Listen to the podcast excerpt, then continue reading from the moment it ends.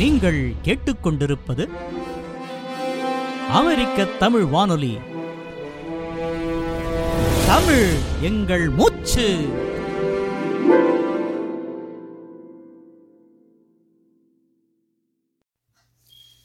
கருணை வடிவாய் மாறிய காவலர் மாமன்னர் அசோகர்.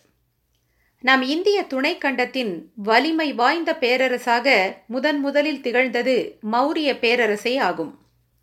கங்கை சமவெளியில் இன்றைய பீகார் வங்காளம் ஆகிய மாநிலங்களை உள்ளடக்கிய அன்றைய மகத நாட்டில் முகிழ்த்த இப்பேரரசு தோற்றம் பெறுவதற்கு பெரிதும் காரணமாக இருந்தவர் அரசியல் தந்திரங்களில் வல்லவரான சாணக்கியர் என்று அறியப்படும் கௌடில்யராவார். மௌரியர்களுக்கு முன்பு மகதத்தை ஆண்டு வந்த நந்த வம்சத்தின் அரசனான தனநந்தனுக்கும் அவனுடைய அமைச்சராயிருந்த இந்த சாணக்கியருக்கும் ஏற்பட்ட முரண்பாட்டினால் நந்த வம்சத்தையே கருவறுக்க முடிவு செய்தார் சாணக்கியர். ஒரு நாள் தட்சசீலத்தை அதாவது இந்நாளைய பஞ்சாப் நோக்கி சென்று கொண்டிருந்த சாணக்கியர் தாம் செல்லும் வழியில் காட்டில் வேட்டையாடிக் கொண்டிருந்த ஓர் இளைஞனை கண்டார். அவனிடம் காணப்பட்ட வீரம் அவர் உள்ளத்தை கவர்ந்தது. அவனை வைத்தே நந்தவம்சத்தின் வரலாற்றை முடித்துவிட எண்ணிய அவர் அவ் இளைஞனை தன்வயப்படுத்தி நந்த அரசனுக்கு எதிராக போர் தொடுக்க வைத்து அச்சாம்ராஜ்யத்தின் அழிவுக்கு அடிகோலினார். பின்பு தம் எண்ணப்படியே அவனை மகத நாட்டு அரசனாக்கினார். அந்த இளைஞன்தான் மௌரிய பேரரசை தோற்றுவித்த முதலாம் சந்திரகுப்தன். ஓர் அரசனுக்கு தேவையான சகல கலைகளையும் சந்திரகுப்தனுக்கு கற்பித்த சாணக்கியர் அவனை பெரு வீரனாகவும் அறிஞனாகவும் மாற்றினார். அரசின் நிலப்பரப்பை விரிவுபடுத்தினார். அத்தகைய புகழ் வாய்ந்த மௌரிய வம்சத்தில் சந்திரகுப்தனின் வழி தோன்றலான பிந்துசாரனின் மகனாக தோன்றியவர்தான் மாமன்னர் அசோகர். அசோகன் என்ற சொல்லுக்கு சோகமற்றவன் என்பது பொருள். கிமு முன்னூற்று நான்கில் பிறந்தவர் என்று தோராயமாக கணிக்கப்படும் அசோகர் தம் பெயருக்கு ஏற்பவே தாம் சோகமற்றவராக திகழ்ந்து மற்றவர்களுக்கே சோகத்தை பரிசளித்து வந்தார். தம் தந்தை பிந்துசாரரின் பல மனைவியரின் பிள்ளைகளையும் கொன்று குவித்து அவர்களின் இரத்த ஆற்றில் நீந்தித்தான் ஆட்சி பீடத்தை அவர் கைப்பற்றினார் என்கின்றனர் வரலாற்று அறிஞர்கள். அதுபோல் இளவயதில் சிங்கம் ஒன்றை கட்டையால் அடித்து கொன்ற அவருடைய சாகச செயலும் வியந்து பேசப்படும் ஒன்றாகும். புலியை முரத்தால் அடித்த மரத்தமிழச்சியின் வீரம் நமக்கு இத்தருணத்தில் நினைவுக்கு வருகிறது. கிபி ஏழாம் நூற்றாண்டில் இந்தியாவுக்கு வருகை புரிந்த சீன யாத்ரிகர் யுவான் ஸ்வாங் அசோகரின் ஆரம்பகால ஆட்சியில் குற்றவாளிகளின் நிலையை பின்வருமாறு வர்ணிக்கிறார். தம் ஆட்சியில் குற்றவாளிகளை அசோகர் தண்டித்த முறை கற்பனைக்கு எட்டாத வகையில் மிக கொடூரமானது. தலைநகரான பாடலிபுத்திரத்தின் வடக்கே இன்றைய பாட்னா பகுதி அது. கைதிகளை சித்திரவதை செய்வதற்கு என்றே அழகிய மாளிகை ஒன்றை அமைத்திருந்தார் அசோகர்.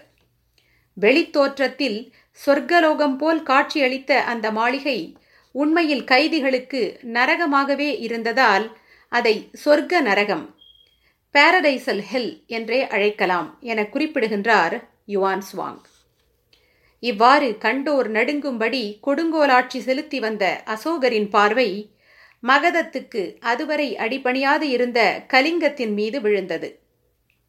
அதன் கொட்டத்தை அடக்கி அடிமைப்படுத்த விரும்பி போர் முரசு கொட்டினார் அவர். உக்கிரமாக நடைபெற்ற அப்போரில் கலிங்க வீரர்கள் லட்சக்கணக்கானோர் மடிந்தனர். மீதமிருந்தோர் சிறைப்பட்டனர். என்ற விவரங்கள் அசோகரின் கல்வெட்டுகளில் பொறிக்கப்பட்டுள்ளதாய் அறிகிறோம். கலிங்க போரில் அசோகர் வெற்றி திருமகளை பற்றிய போதிலும் வீரர்களின் பிணக்காடாய் காட்சியளித்த போர்க்களத்தை கண்ட அவருடைய கொடூர உள்ளமும் கலங்கித்தான் போனது. அக்கோர காட்சிகள் அவருக்குள் மிகப்பெரிய மனமாற்றத்தை நிகழ்த்தத் தொடங்கின. ஐயோ இத்தனை உயிர்களை கொன்று குவித்தது எனக்கு கிடைத்த வெற்றியா தோல்வியா? அப்பாவி மக்களையும் குழந்தைகளையும் அழித்த இச்செயலுக்கு பெயர்தான் வீரமா? தந்தையரையும் கணவரையும் பிள்ளைகளையும் போரில் பறிகொடுத்து கதியற்று கலங்கி நிற்கும் இப்பெண்களுக்கு நான் என்ன பதில் சொல்லப் போகிறேன்? என்றெல்லாம் அவருக்குள் கேள்விக்கணைகள் ஆயிரம் எழுந்து அவரை துளைக்கத் தொடங்கின. கழிவிரக்கமும் தன்மீதே அளவற்ற வெறுப்பும் ஏற்பட்டது அவருக்கு. போதும் மரத்தொழில் செய்து நான் நாடு பிடித்தது போதும். இனியேனும் அறத்தின் பால் திரும்புகிறேன்.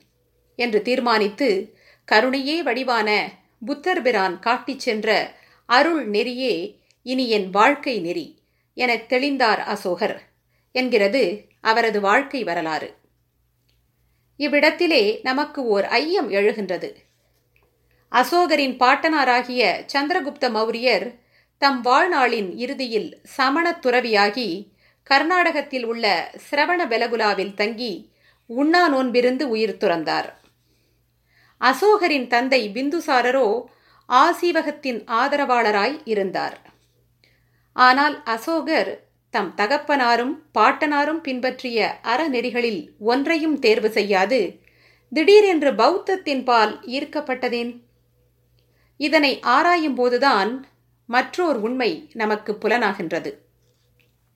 ஆம் அசோகரை பௌத்தத்தின் பால் திருப்பியது கலிங்கப்போரின் கோரக் காட்சிகள் மட்டுமல்ல. ஓர் பௌத்த மத பெண்மணியோடு அவருக்கு ஏற்பட்டிருந்த ஆழமான நட்பும்தான். அந்த பெண்மணியின் பெயர் காருவகி என்பதாகும். மீனவ குலத்தில் தோன்றிய காருவகி பௌத்த மத கொள்கைகளினால் ஈர்க்கப்பட்டு அம்மதத்தில் சேர்ந்து துறவியானவர்.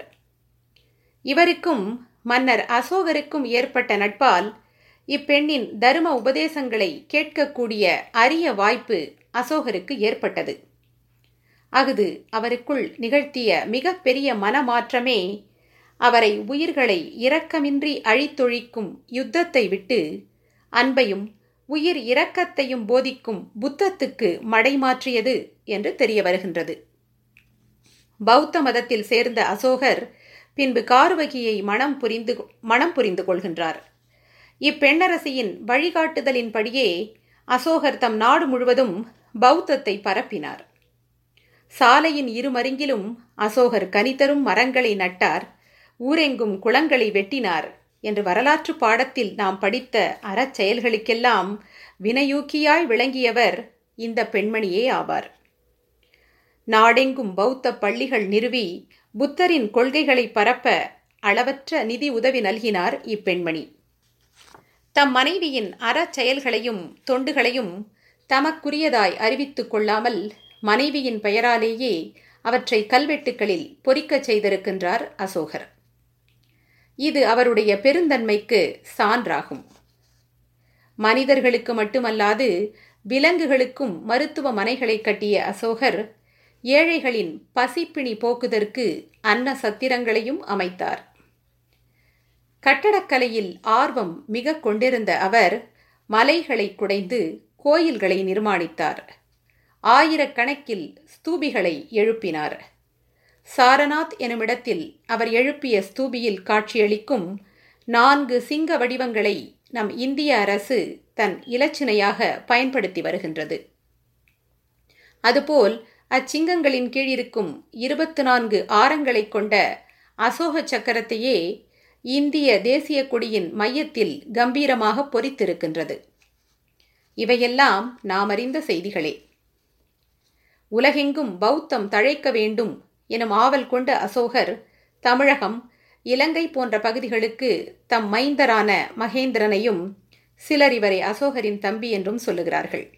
மகள் சங்கமித்திரையையும் அனுப்பினார் என்று இலங்கையின் அரச வரலாற்றை கூறுகின்ற மகாவம்சம் எனும் நூல் தெரிவிக்கின்றது. ஆகவே அசோகரின் ஆட்சி காலமான கிமு மூன்றாம் நூற்றாண்டு அளவிலேயே பௌத்தம் தமிழகத்துக்கு வந்துவிட்டது என்பது தெரிய வருகின்றது.